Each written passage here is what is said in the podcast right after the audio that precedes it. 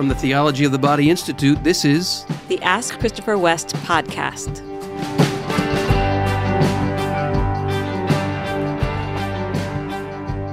Well, hello, everybody. Yes, hi, listeners. Welcome to another episode. You can tell Wendy is recovering from a little... had a cold. You can hear it in my voice a little bit. Yeah, we picked something up on our pilgrimage in our travels. And that's just the way it is sometimes. But it knocked us out. We got home from a 2-week pilgrimage and spent another week recovering from whatever it was that socked us. I'm still feeling it, too. Even as I speak, I can tell it in my voice. Yeah. So thanks for bearing with us, everybody, with our sore voices and stuffy noses. Such is life. But we promised you in our last episode we would share a little bit more about our experience in France. So, Wendy, I would like you to share what you have shared with me and various other friends. I've heard you talk about the blessing of being in Lourdes. Yes. That was my phone that just fell. Sorry for that strange noise, everybody. Yeah, tell us about your experience. Lourdes. So that's where we began. Yeah. And so Lourdes is an apparition site where in 1850-something, don't have my facts straight, but... the Declaration of the Immaculate Conception was 1854, and this, I think, was 3 or 4 years later, 1858, maybe? Yeah, that might be right. A young woman named Bernadette who... Yeah, didn't have any kind of theological background at all, just a peasant girl. A peasant girl, yeah. Had a totally unexpected encounter with a beautiful woman who later, after Bernadette saw her, I think it was maybe the third time she saw her, she said, I am the Immaculate Conception. Yeah, she asked her who she was, and she says, I am the Immaculate Conception. And at Bernadette... In whatever Basque dialect Bernadette spoke, and she didn't even understand the words. She just repeated what she had heard because she didn't know what it meant. So isn't that beautiful? Just the miraculousness of that, it's awesome. But Lourdes, the place where this happened, is also the site of where there was a miraculous spring of water that came as a result of these apparitions, and many people have experienced healings there. So there have been pilgrims coming there ever since then, such that every night there are thousands of people walking outside the churches with lit candles, praying together in all different languages. So powerful. That was our very first day in France. We got to go to that candlelight walk, and wow, that was awesome just to be part of this enormous and beautiful expression of the body of Christ. And honestly, this is going to sound so funny. Well, I'll say this. First of all, the churches were very beautiful and the artwork very beautiful there. So that really spoke to me. But then a funny thing made me happy that makes Christopher not happy. There are lots of little gift shops around Lourdes, like one after another, like just every little shop, except for the occasional little cafe or something. But all the shops are... these Catholic gift shops that have a lot of silly things in them. Kitsch, as I call it. Kitsch. Catholic kitsch. Yeah. So kind of cheesy. There are probably some nice things buried in there, but the impression you get when you look at it is sort of a little cheap and silly and that kind of thing. But what struck me was all of these gift shops are named after saints. In fact, it's not like St. Joseph's shop or St. Benedict's shop. It's just called St. Joseph, St. Benedict, St. whoever on the top. And something about just walking along and seeing all these saints' names in lights as along the roads in Lourdes and being with all those people, it just uplifted my heart, made me so happy to be Catholic in kind of a silly way, because I know that very thing is an unhappy thing for Christopher. He's like, well, let me explain. Not that very thing. It's the shops. Yeah, it's unhappy because, you know, people come from around the world and they think this is what Catholic art is. Right. Little cheap trinkets. I mean, I want the church to shine. Yeah. And the trinket Catholic art that's what gets under my skin. Right, that's right. But somehow, I don't know, I just, in spite of myself, or somehow the Holy Spirit was just speaking to me like the joy of communion, the joy of faith, the joy of belief, the joy of coming together. I don't know. It really, really blessed me. I want to share something that was, to me, the Lord loving you, Wendy, in a very, very particular way. I know what you're going to say. I'm going. Oh, my goodness. Wendy hates cold things. Like, she hates being cold. She hates especially cold water. Yeah. And for weeks, if not months, dear Wendy was nervous about going into the baths at Lourdes. Just so questioning whether I should do it. The spring that sprung up from the miracle that happened in 1858 or whatever, produced this spring of water that has brought healing to so many people. And part of the ritual of going to Lourdes is going into they've created these baths where they pump in the water from the spring, and there have been countless miraculous healings. Well, Wendy was so nervous about this because she didn't know if she should do it because she's afraid to get cold. I love that kind of stuff. I'm like, get me in it. And when we got there, we discovered that ever since COVID, you can't go in the baths anymore. They have this thing called the ritual of water, or the gesture of water, where they pour some water from a pitcher from the spring in your hands, and you splash your face with it, and then you drink it. And so that's all it was. And I thought, you know what? This was God in heaven loving on my wife. That she didn't have to be tortured by, am I going to go in the baths or am I not going to go in the baths?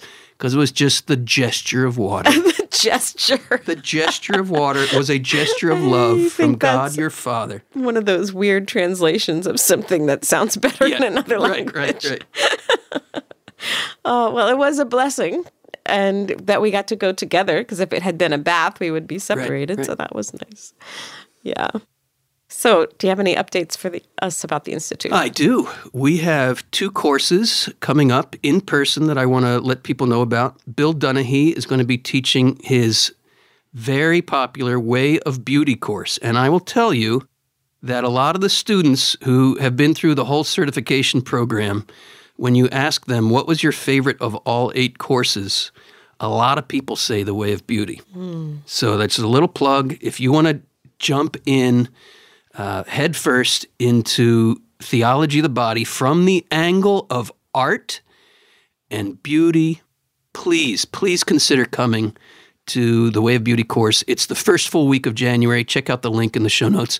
And then the first week of February, I think it starts whatever overlaps January to February, we have, again, for the third time, our annual presentation of Sexual Integration and Redemption, which is a different offering for us. It's not so much a course as it is a deep dive into inner healing.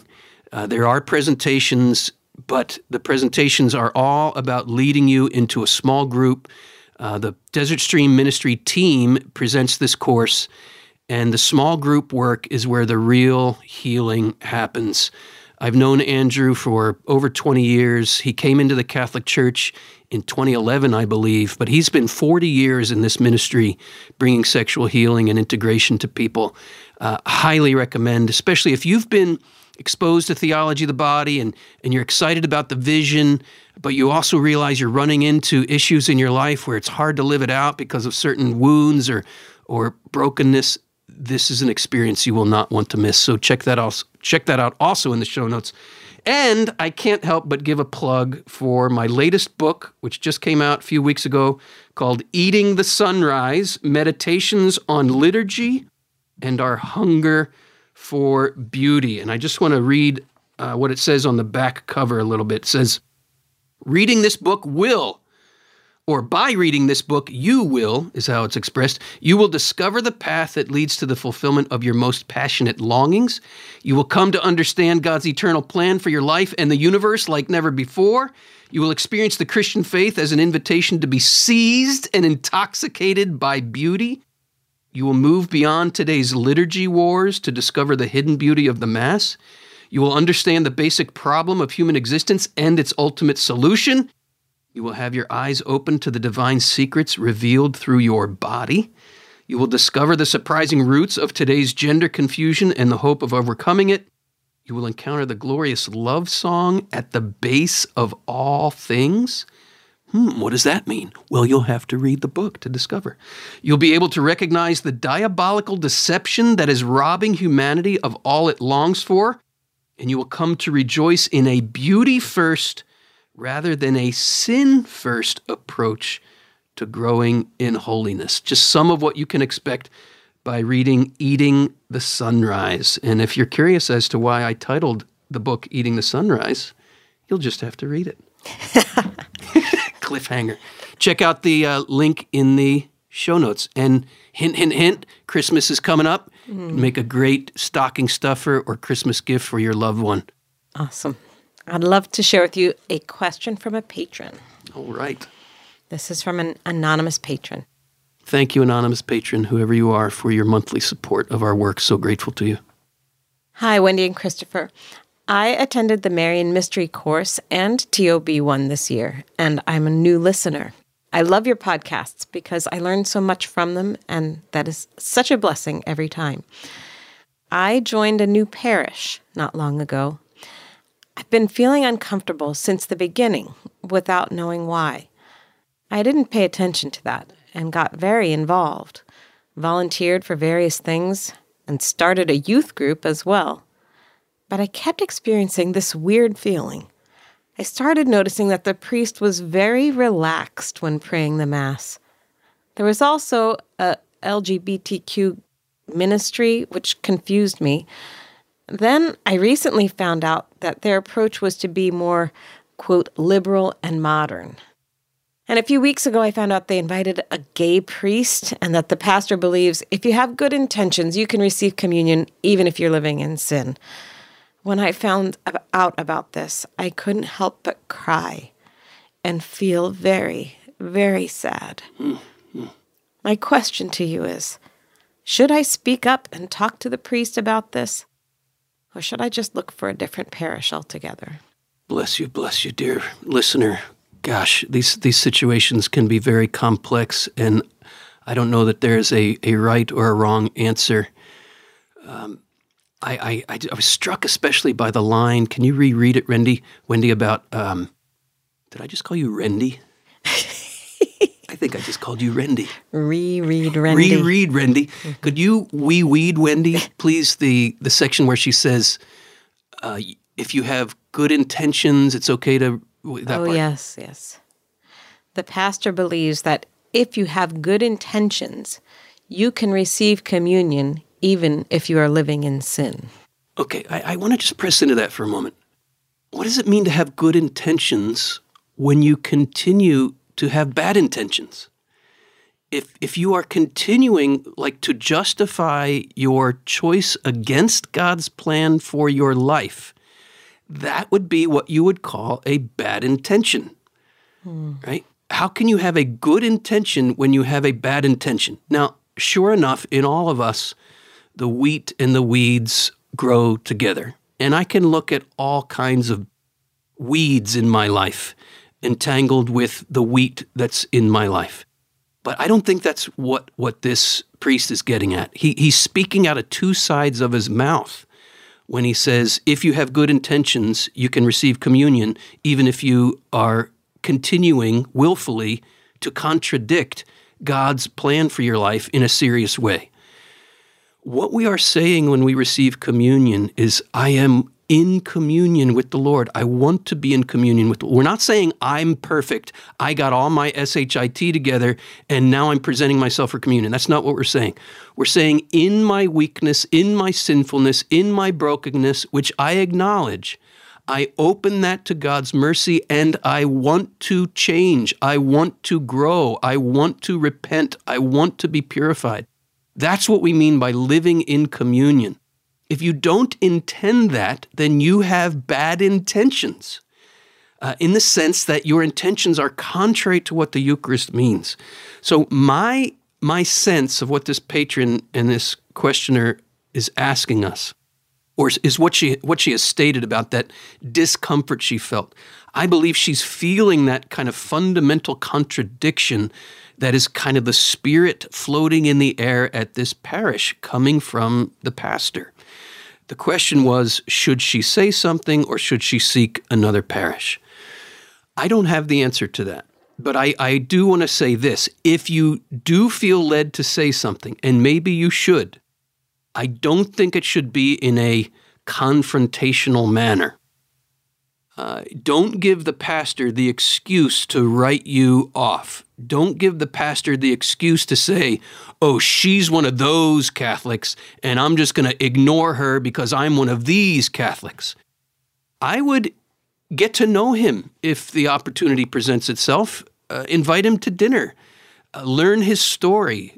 Let him know that you love him, and walk with him, not with an agenda, but with a genuine desire to know who this man is. What are his trials? What are his struggles? What are his doubts? What are his fears? What are his hopes? What are his desires?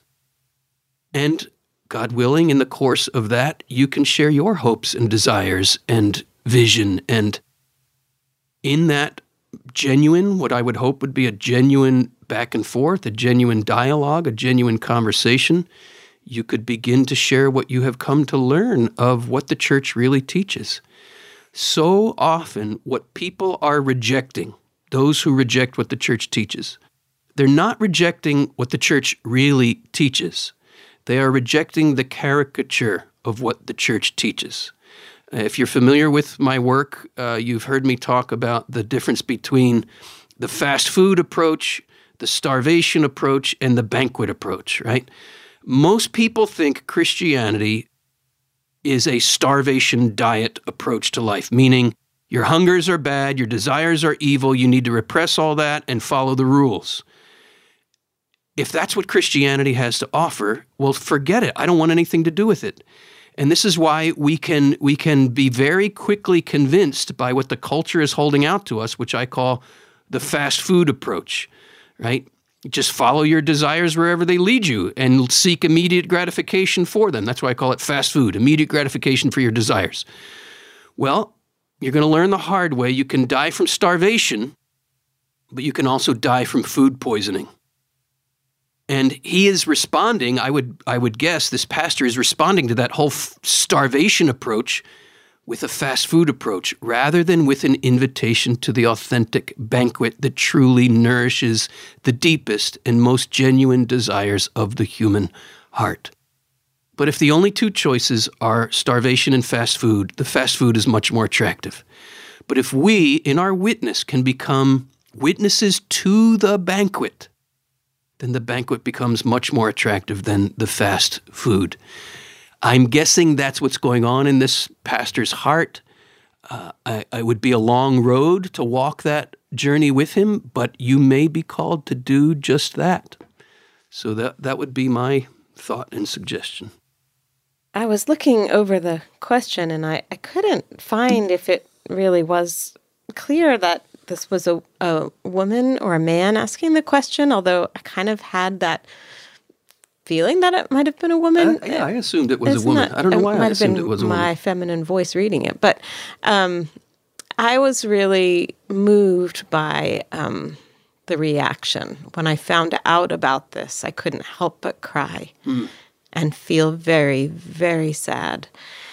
I think there's just so much truth in those tears and in that sadness. Such a witness to the brokenness that you're encountering that's being disguised as the gospel. You know, that it's just tragic and painful, and there's a certain betrayal in it, like when we come to a Catholic parish, we're coming to the Catholic Church. It should be proclaiming the gospel of Jesus. It should be gathering people to be healed by his sacraments. That's what it should be. And you've been, I think there's a feeling of both of being deceived, but I think with your heart having come to TOB1 and the Mary course, there's deeper stuff. It's not just about you and, well, these people are, you know, have deceived me, but I think really like a weeping with the Lord. Yeah. Over just this very painful situation. And I find it very painful too. And I don't know, as Christopher said a few times in his answer, you may be called to this. It could be this. And, you know, we don't know your story or the parish's story enough to say more than maybe. But I sense your intercessory heart here and desire for all people to know the truth that set you free. You know, that's why you're weeping, because here we are wasting our time getting together for preaching that's not preaching a gospel, for, quote, ministries that are not bringing true healing. Like, that's just so sad. Can you speak, Wendy, into that intercessory heart? I think you're putting your finger on it right there, that weeping itself is intercession. Yeah. Yeah, I think sometimes we have this feeling like to intercede means maybe I need to say these specific prayers of a novena a certain number of days, or but I think when we look at, like, that's a physical bodily response to the spiritual reality, the state of Christ's church, and our hearts responding with pain when we are just offering our hearts to the Lord in those pains. That is prayer sometimes from a wordless place, from a deep, deep place in the heart that can ascend to the Father and just be an offering with Christ on the cross. It's a unifying experience with the prayers of the saints that is very deep and powerful and important. And sometimes just like spending time experiencing that and not rushing ahead. I'm speaking to myself a little bit to sort of make it go away or distract ourselves, but to just stay there is a profound way to pray for people that need our prayers. Yeah, when we are reacting against something, like my guess is that this priest has had some really bad experiences of that starvation approach and a kind of legalistic or pharisaical approach to the faith. We can really begin ministering to people with whom we don't agree when we're willing to affirm something that they are rightly acting against. But then we can demonstrate there's another way out of that. From going from the starvation approach to the fast food approach is two sides of the same messed up coin. There's a way out of this. There's a paradigm shift for us all here into the gospel, and to affirm what he's rightly reacting against, but then invite another look, another gaze on what the real solution is, I think can be very fruitful. Bless you, dear listener, and thank you again for being a patron. So grateful to you. Our next question is from a listener named John William. Hello, John William. Hey, Christopher and Wendy. Thank you for your great work. I listen to your podcast every day. I still have a lot of catching up to do as I just started after World Youth Day.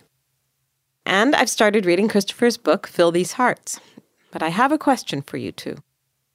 I have had problems with pornography for a long time. I know how destructive it can be, and I'm working hard to improve. Today, I finally went to confession for it, and it was a freeing and healing experience. Your podcast helped me realize that the longing or yearning I feel right before I fall is the same yearning for the true love that only God can give me. Preach it, John William. Preach it. You're right on it. That I have to stop trying to hold it in and starve myself, but that I need to give it to God. Whoop, whoop, whoop, whoop. I know this now, but how do I do this? Do you have any practical tips for me that I could use? Okay, John William, bless you. You are already on the trail, and abundant graces have already been poured out on you, John William. Your very ability to recognize that the desire itself is a misdirected, the desire for porn is a misdirected desire for a genuine good. And the genuine good that you are desiring is union with God forever. This is what we are made for. This is what we yearn for, and we need to learn in our letting go of our idols. This is what porn is. It is an idol. There is going to be a certain death, right? There's going to be a certain letting go, and it's going to feel like you're falling into a void, like there's a nothingness.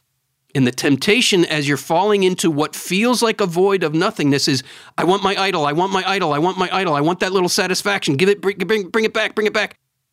There's where the death is, and this is where faith comes in, right? The idols demand no faith, right? The idol's right there, you can take it, you're in control of it, you can satisfy yourself with that idol whenever you so darn please, or you can get the semblance of satisfaction. That's all you get from an idol. The semblance of satisfaction of the desire. You don't get the real satisfaction of the desire because that idol is not what you're made for. But behind every idol is the desire for the true God gone awry.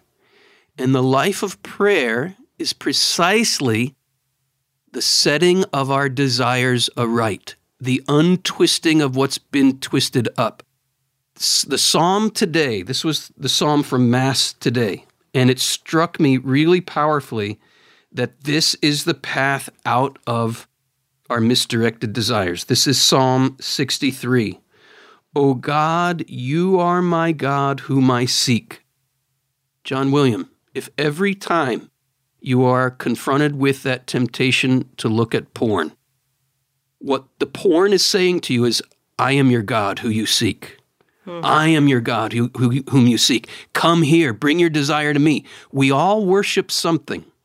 We worship whatever we think is going to satisfy our desire. That's what we worship. Taking your desire to porn is false worship. It's idolatry.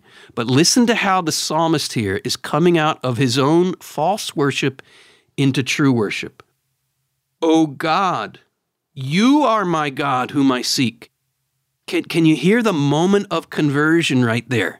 It's not, oh, porn, you are the God whom I seek. It's not, oh, money or fame or honor or whatever, you know, fill in the blank, whatever our idols are. It's this psalmist is realizing, oh my God, what I've been desiring all along is the real God. Oh God, you are my God whom I seek. And then listen to this next line. For you, my flesh pines, and my soul thirsts. For you, the living God, my flesh pines, my soul thirsts. This is a wake-up. This psalmist is realizing, oh my gosh, all these hungers, all these yearnings that I feel in my body and in my soul, the object of my desire, my flesh pines, my soul thirsts for porn? No, for the living God. Thus have I gazed on you in the sanctuary. Okay, let's unpack this. In theology of the body terms, why, John William, why do you think the temptation is so strong to go to the human body with our yearning for God? Precisely because God has come to us in the human body and through the body of a woman, right? Deep in our inmost being, We intuit the gospel truth. We intuit the truth of the incarnation, that we will find God within the mystery of woman. This is not a lie. This is the truth. But the enemy gets his hands on that truth and twists it into something pornographic. The human body is not pornographic by nature. By nature, the human body is theographic. It reveals the mystery of God. Say it again. The body is not pornographic. The body is theographic. Woman's body. If Christmas is real, then this is true.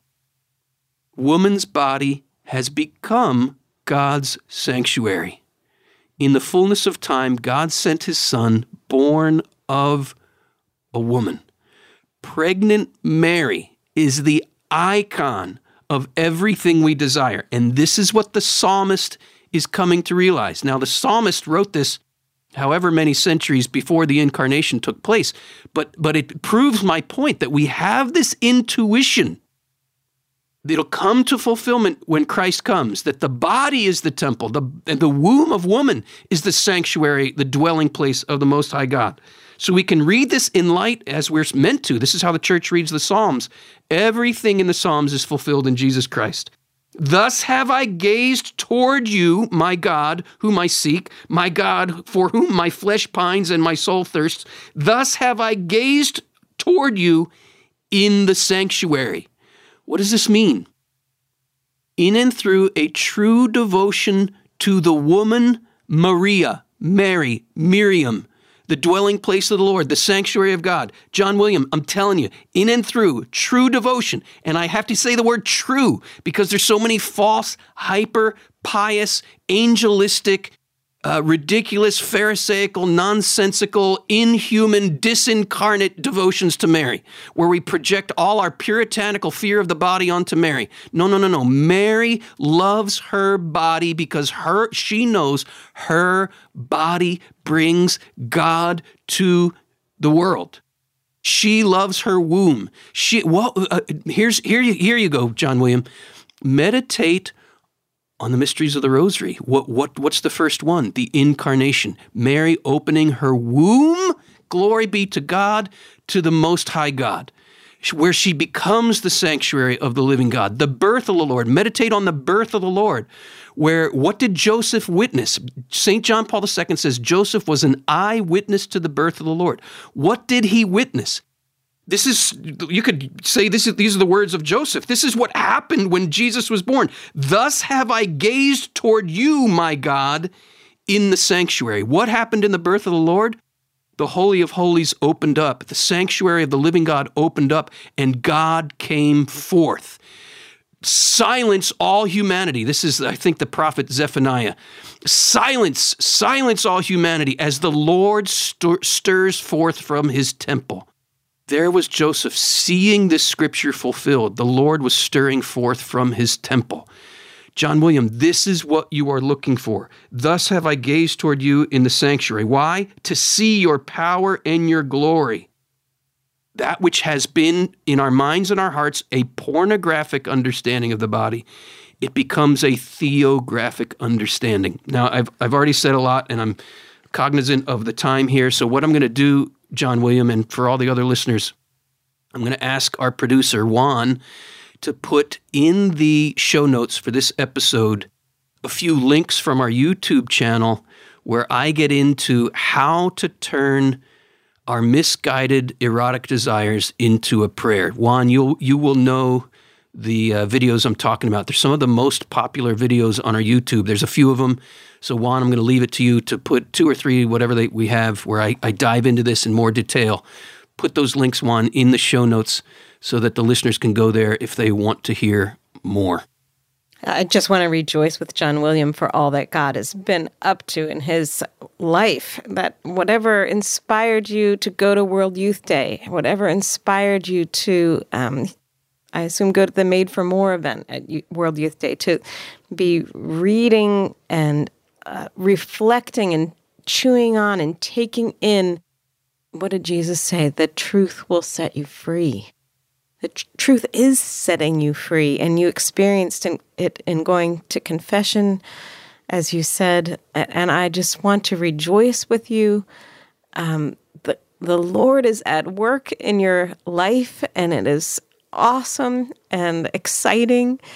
And I think that your comments about your yearning for God's love, yearning for God's love, yearning, like that is just a deep realization that isn't something that you just kind of put on a to-do list. Oh, let me get in touch with my yearning for God's love. Check.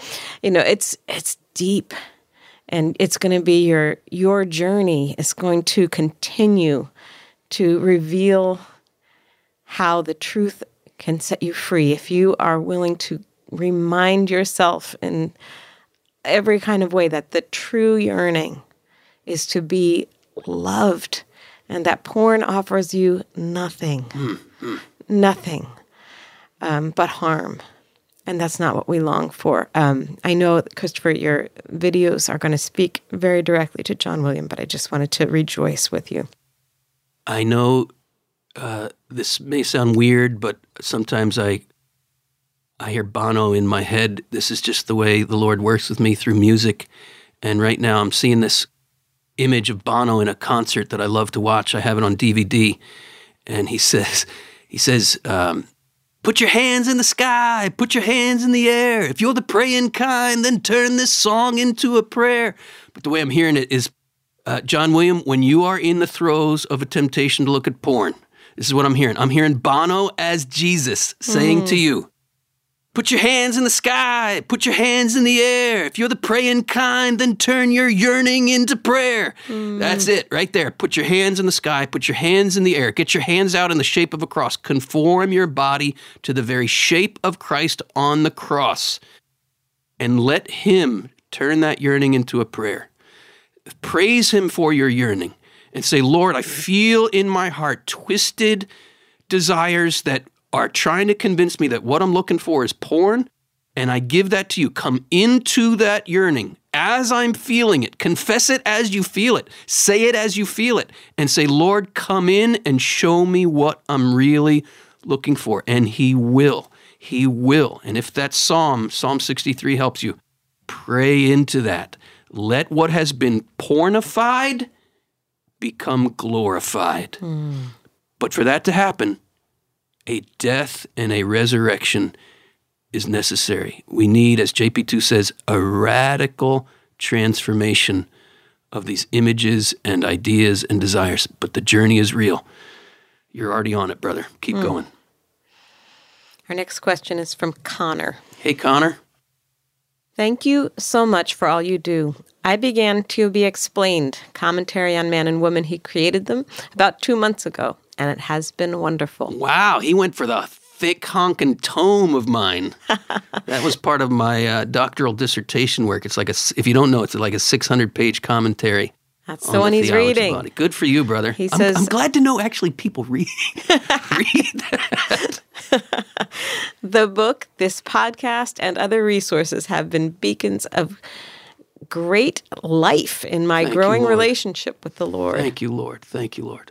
A difficulty that seems to often find its way back into my prayer is taking my spot as the bride in the spousal analogy, since I'm a male. I think about past and current desires that I've had with certain women, and the thought that those desires stem from a desire to know and love the Lord are beautiful.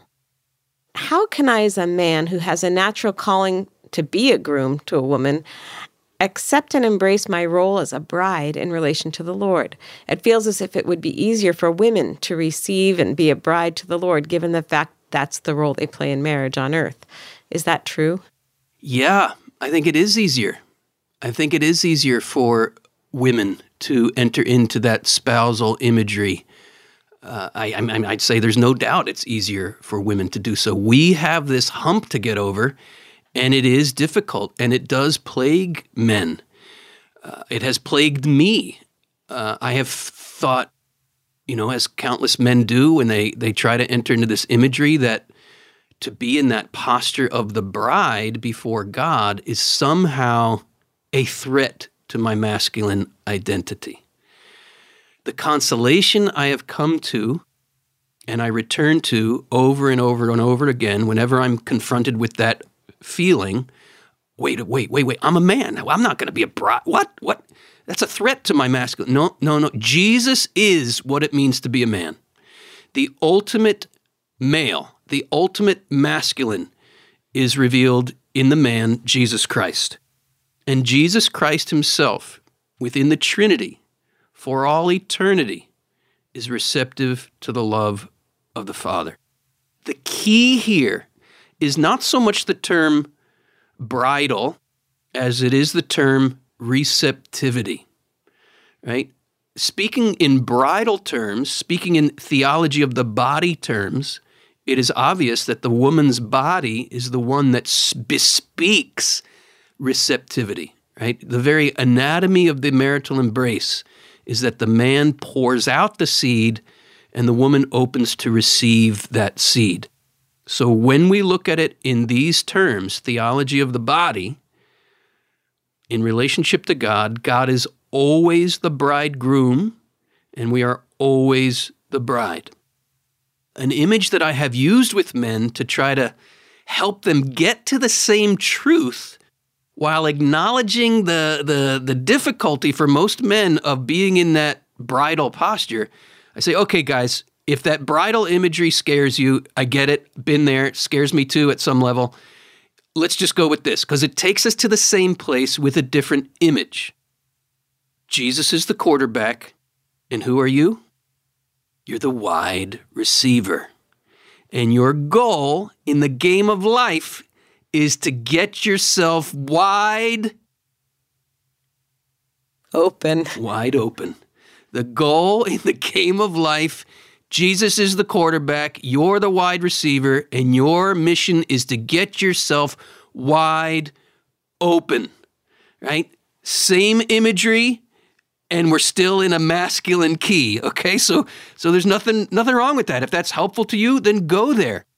But as you stay there, as you stay with Jesus as the quarterback and you the wide receiver, and you find your peace there, eventually you'll also be able to find your peace in the bridal imagery.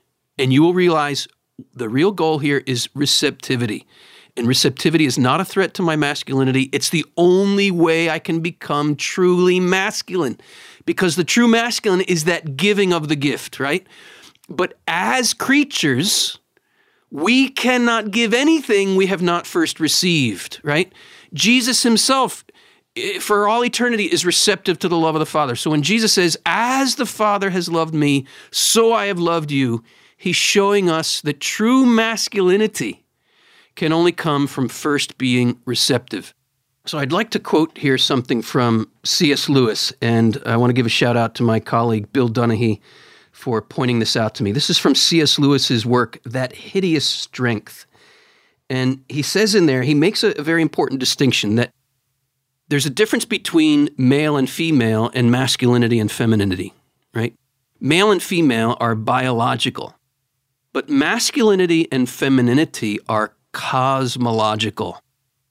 They go the whole way up and down the reality of existence. And even they go up beyond nature, as C.S. Lewis would put it, beyond nature and into the realm of the divine. Because what is the cosmos? If masculinity and femininity go up and down the ladder on the scale of things in the universe, well, that's a reflection. The universe, the whole universe, is a reflection of something of the inner mystery of God. So it's wrong to speak of maleness and femaleness in God, but at some level, it's appropriate with all appropriate distinctions, right? God is not in our image. We are in his image. But it is right to recognize, especially when we're talking about God's relationship to us, God is not male, but masculine. Now, we have to also add this. In the incarnation, God's masculinity in relation to us was incarnate as a male.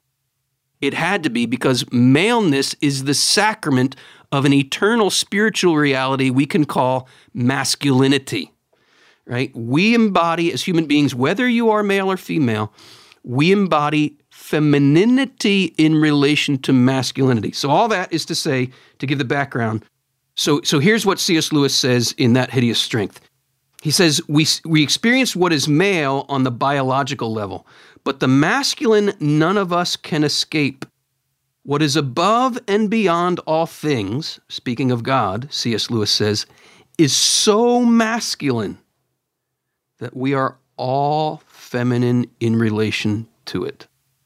That's the key. What is above and beyond nature, what is above and beyond, what is eternal, is so masculine in that sense of the giver of life that all of creation is feminine in relationship to it. When you enter into that, Connor, you will not fear to recognize and to say, in that sense, I'm a bride. And from there, from accepting that, you will live your masculinity in its fullness, because what you will be giving as a man is what you have received. Then and only then can a man fulfill what St. Paul says, husbands, love your wives as Christ loved the church. I want to just agree with what Connor observed at the end of his question, that it's probably easier for women, and I wouldn't say that's true for every woman, because sometimes in our woundedness, we are afraid to be a bride, even though it corresponds, to our biology. There are other aspects of our story or our observations of culture, our relationships, our just inner world that can create these barriers. And so it is part of every human being's journey with the Lord to learn to be receptive, to give up that self-reliance, that control that is part of our fallenness, and to walk in the garden with the Lord, like it says in Genesis, like to have that peace of being the creature, receiving from our Creator, and entering into the communion that makes possible. That's a journey for all of us. But I do think that, sort of the imagery, as you were talking about earlier, Christopher, certainly can be easier for a woman. I do love the other images, and I think there are more to be found. I think each, listener in your own journey, as you look at this, like the church is the bride of Christ as a whole, but I also need to find in my relationship with Christ how I can be receptive. I think there are many other beautiful images that people may stumble upon that really help their hearts to understand how to trust the Lord, to desire Him, to make space for Him, to open up, and to experience His infilling in powerful ways. Amen to that. I'll add, because I think you put your finger on something so important here, Wendy.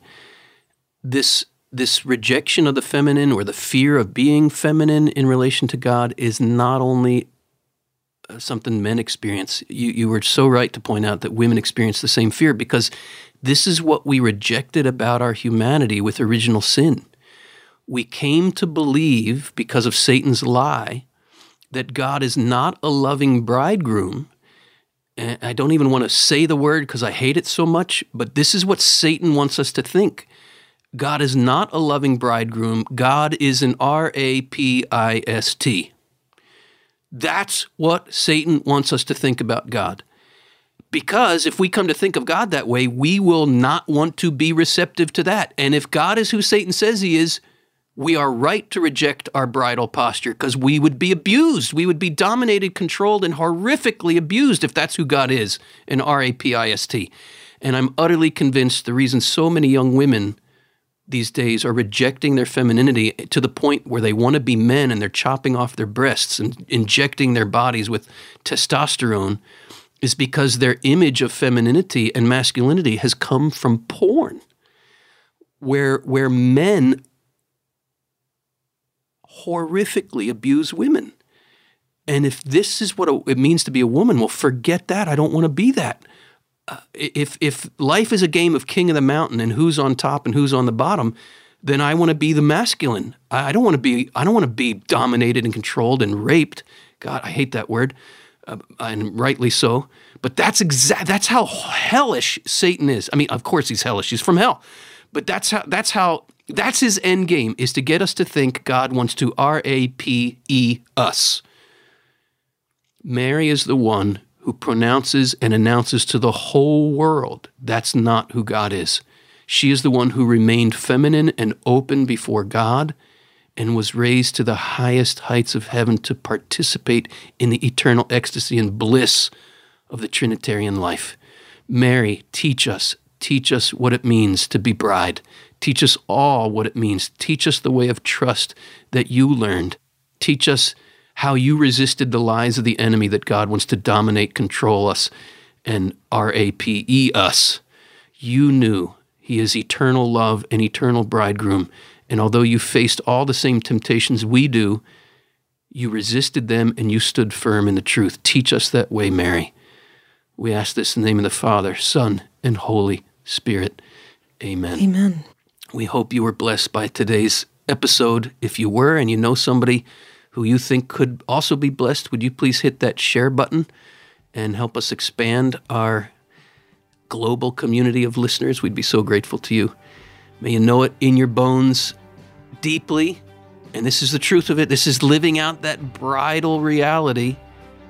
You come from God in His self-giving love. And because you're made in the image of God, you too are called to be a gift. You are a gift. And you are called to be a gift. And Wendy, I screwed up your line because I'm kind of saying it myself, but you can say it anyway. Let's become what we are. Amen.